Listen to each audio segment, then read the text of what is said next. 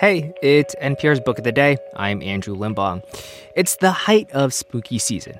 In a minute, we'll hear about a kid's book that takes on some classic fears a creepy house and lingering ghosts. But first, a fear that's a little bit more real, but just as isolating and panic inducing as any haunted house.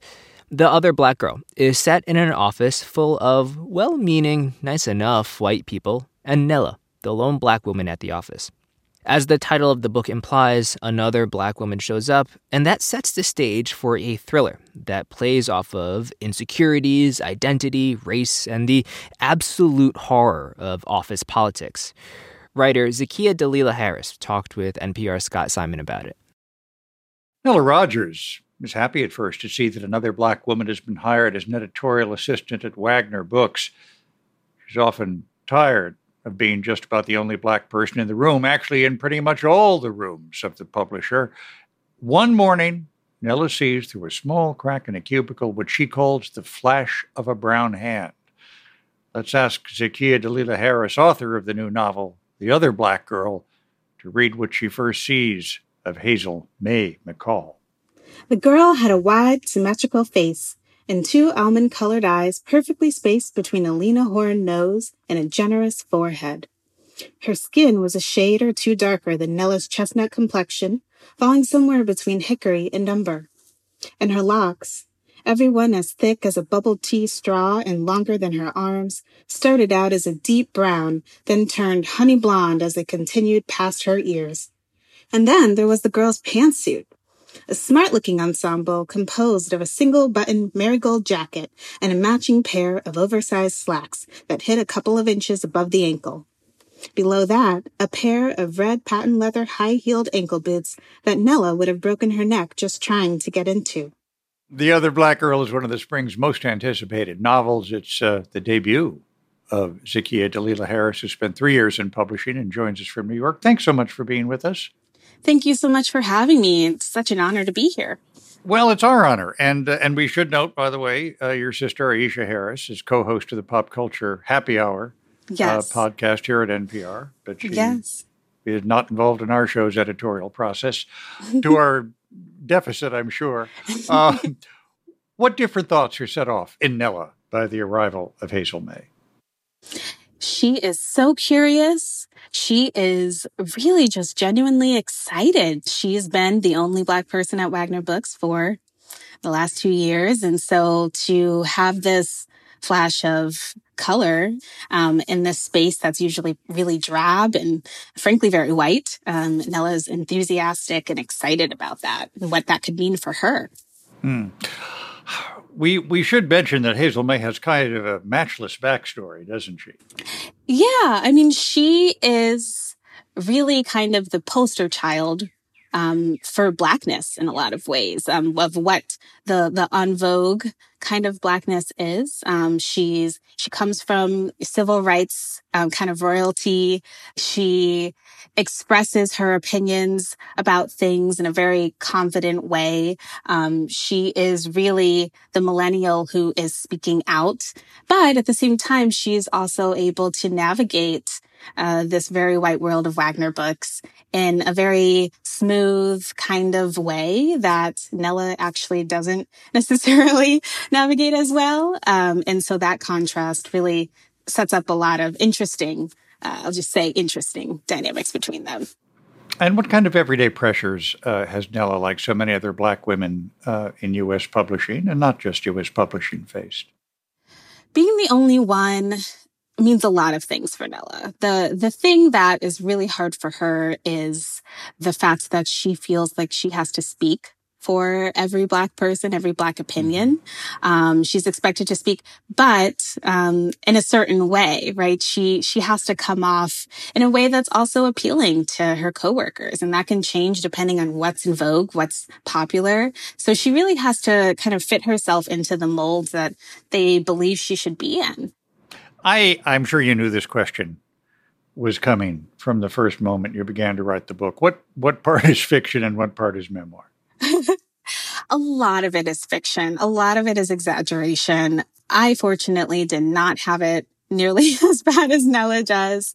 Um, I also wasn't the only Black person um, where I worked. I was still one of a few, um, not many, and the only Black woman in editorial. So, so that that part of looking around the table and not seeing anyone who looked like me, that part was very real.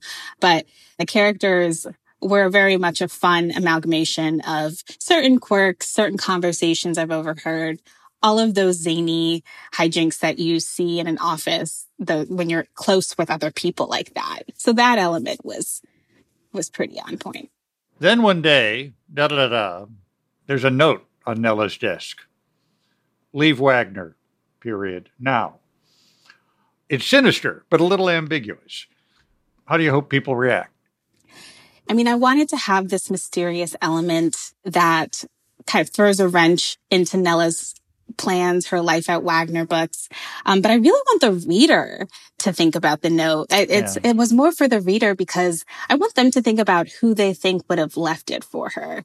Um, and I think you can tell a lot about a reader by what they expect Oh, who they who they kind of uh, have in their crosshairs. Uh, yeah, yeah, because there are a lot of suspects, right? There are a lot of people who yeah. could have done it, and uh, throughout this book, I really wanted readers to question their own prejudices, their own kind of analysis of certain interactions, and and that note I think is just one example. I found it sad when I reached the part in the book where uh, Nella says that Hazel made her feel redundant. Yeah, I mean, it really goes into my own ideas that I have about, I mean, it's not only publishing. I think it's a lot of industries that are mostly white where we commodify blackness, where you only need this one version of this thing for this one purpose. Whereas diversity is not like that. You have to be thoughtful about how you're speaking with people, how you see the office, because all of those things matter. They make a difference into whether or not a place feels inclusive. So when Hazel's in the space, Nella feels like, okay, well, they have someone else who dresses cooler than me, who speaks on these things much more clearly and confidently than I do. Everyone seems to love her. My purpose here, my worth here is in question now no one's cooler than Nella, but I'm just I'm just saying. well, thank you. I as someone who really put her own personal quirks into Nella, that was I'm oh. glad to hear that. ah, I see we I see we finally wrung that out of you. Yes, you got me. uh, Zakiya Dalila Harris is uh, author of The Other Black Girl. Thanks so much for speaking with us. Again, such an honor to to be here with you today.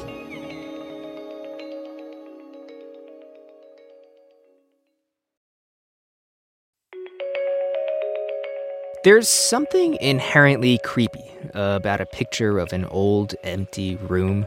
Like, where is everybody? And without the distraction of seeing other people in the picture, you can almost feel the air. Children's book author Oliver Jeffers used old reference photos like these as the backdrop to his new children's book, There's a Ghost in This House. Here he is with NPR's Sarah McCammon. On your next walk, look around. No doubt you will notice the influx of ghosts on front doors, breezing from branches, peeking from behind a bush. But what if there are ghosts in the house? What if you sense them, but you're not quite sure they're there? Well, that is the question at the heart of a new picture book illustrated and written by Oliver Jeffers. It's called There's a Ghost in This House. And he joins us now. Welcome to the program. Hello. So, this is not a straight ahead picture book. And for people who haven't seen it yet, I, I wonder if you could just first describe the images in this book and the way that the ghosts appear on these sort of translucent pages. It's definitely a book that's made that relishes the physical objects, the tactile nature of, of books themselves. So, what, what you're looking at is a series of old photographs that have been um, reused from, uh, you know, old like furniture catalogs or, or architectural reference books, basically uh, lots of empty rooms. And in those empty rooms, I've painted this uh, little girl character who's walking around, and she's bright green and like fluorescent yellow, and she's looking for a ghost. Those rooms are always on the left hand side, and on the right is always the words of what she is saying to us, the the viewer. And in between, there's a sheet of tracing paper. But as you turn the sheet of tracing paper, uh, you realize that there is white ink printed on that tracing paper, and that's the ghost. And you then lay the ghost into the scene. And how did that idea, that concept come to you? It, uh, really, from from kind of multiple different facets. Uh, I have I have one foot in the in the fine art world, and uh, something I've been doing for a long time is playing about with. Uh, old fine paintings or book covers, things that look like the the background of something, and then painting something into it. And I've always also always enjoyed painting ghosts, uh, and especially ghosts into empty rooms. There's just something really satisfying about it. You know, if you, find this this really old sort of detailed, opulent, uh, even kind of crumbling old room, uh, and then you just paint that classic simple ghost shape into it. There's, it's just very pleasing. Um, and then a game I would play with uh, with my kids and, and uh, some of my friends' kids is you can paint a ghost onto a sheet of tracing paper and you can move it about the room yourself. But then the the the story or the game of how it unfolds is, is sort of a whole separate conversation. And, and like any idea, it's the amalgamation of lots of little things coming together. Yeah, you mentioned the pictures. That's one of the things I loved about this book. It reminded me of being a child and, you know, sort of flipping through coffee table books with this tiny little captions at the bottom of different photos. And, you know, the setting of this book naturally is an old house built in 1760. And the book kind of merges those historic photos with your original artwork.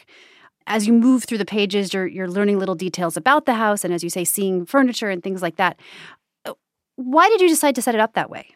Well, it's just fun. I mean, there's there's no kind of there there is no real magic to it. It's uh, it, it's pretty obvious how this is done. It's it's taking these old photographs, painting something into it, and then just the the ability that you as the viewer can kind of control the speed at which it happens, and also the first time, the first couple of times the the ghost appears, it's so subtle that you don't even really notice it. So then when it becomes obvious, what I've noticed people tending to do is it was like, wait, was it there the whole time? And then kind of go back to the start and start again. It's like, oh yeah, there it is, the top of the stairs.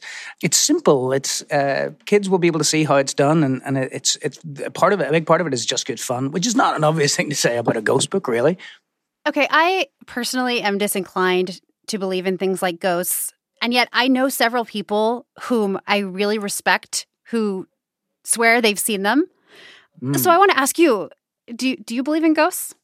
Well, uh, I think the best way to put it is this: I believe that uh, the, one of the basic principles of science is that energy cannot be destroyed; it can only be replaced. And you know, if we are effectively, you know, when you talk about somebody has good energy, we are a, a, a ball of energy as as living beings. Uh, so I'm not close to the idea of it. Uh, you know that why people are afraid of ghosts and both fascinated by them has intrigued me since I really got into this, and, and I think it's that that fear of the unknown is is where the fear comes from. But then why why are people so fascinated? And I think it's this the other end of the spectrum in that uh, we love the idea that things don't just end. You know, there's more to this one little brief spark of life that we get, uh, and so it's we're sort of caught in in that uh, in that middle zone. Um, so ghosts are both fascinating and terrifying. There's a lot in here that the reader sees, but the main character can't see. And I wonder about that choice. I mean, what kind of experience do you want the readers, I assume mostly children, to have while they're while they're reading this book? In British and, and Irish uh, culture, especially come you know around Christmas, there's a thing called pantomimes. I don't know if, if, I haven't really heard of them too much in the US, but uh, it's it's this classic, you know, the the character on stage. It's for kids theater. The character on stage is looking for someone. They keep hiding, and the kids are like, "It's behind you," and you know everybody's going crazy, and it's like, "Why can't you see it? It's right there." And that just the idea of of playing with something so obvious. And uh, when I was testing this book on uh, some of my the young people in my life, uh, they started doing something that I hadn't really predicted, which is they would say, "No, wait, don't turn the page yet. We want to guess where the ghost is going to be," and so they started making up mm-hmm. their own mm-hmm. games within it. Uh, and I and I, I really did love that. But some of the rooms, if you remove the girl character and these ghosts, they're they're actually really they're kind of creepy. You know, there's there's a, a, darkness to some of this, and and I seem to have got away with putting. Uh, a ghost appearing over the shoulder of somebody in a bathroom mirror, which is about one of the most frightening things I can imagine, but it's funny and I've I've sort of found a way to like kind of yeah take the take the the creepiness of these empty rooms filled with ghosts. It was always something that fascinated me when I was a kid. Uh, I can't watch scary films at all, but the you would walk past old abandoned houses and just imagining that there might be ghosts in there, kind of walking around, and and then you get the thing. Well, what do they do all day? You know, the they they just sort of are waiting for something to happen. So maybe that's what's happening is they're playing a game with this girl. You mentioned you can't watch scary movies. I mean, obviously there is a scariness to, to Halloween. Do you find yourself inspired by other playful Halloween stories? I, have come to love Halloween in, in, a, in a big way. Um, is we didn't really celebrate it. Well, we did celebrate it a little bit, but it wasn't a huge deal in, in Belfast when we were growing up. Um, you had to carve a turnip. Uh, and I don't know if you've ever tried to carve a turnip. You, you kind of need a hammer and a chisel. It's really, really difficult. Is that instead of carving pumpkins? Because, you know, that's what we do here. Yeah, because we didn't we didn't have pumpkins. The first time I ever saw a pumpkin with my own eyes was in my twenties. You get them more commonly now, uh, but the Halloween is actually more Irish than St Patrick's Day because St. Patrick's sort of came, was was imported back to Ireland by the the uh, New York Irish as a show of force. But Halloween is this ancient Celtic pagan festival where you would light a bonfire on All Hallows Eve, and everybody would bring an ember from the bonfire home, and the only way they could think to transport it was in this carved out turnip, so that they wouldn't burn anything and it wouldn't go out. And when they got to, when the Irish got to to the the new land, the Americas, they couldn't find any turnips and did find pumpkins and found they were infinitely easier to carve. That's Oliver Jeffers. His latest picture book is There's a Ghost in This House. Thanks so much for talking with me. Oh, my pleasure. Thank you. That's it for this week on NPR's Book of the Day. Let us know what you think. You can write to us at bookoftheday at npr.org. I'm Andrew Limbong. The podcast is produced by Megan Lim and edited by Petra Mayer, Megan Sullivan, and Taylor Burney. The show producers for this week were Ayan Bior, Ashish Valentine, Justine Kenin, Jason Fuller, Isabella Gomez, Ed McNulty, Matthew Sherman, Samantha Balaban, and Dee Parvaz. Beth Donovan is our managing editor. Thanks for listening, and happy Halloween.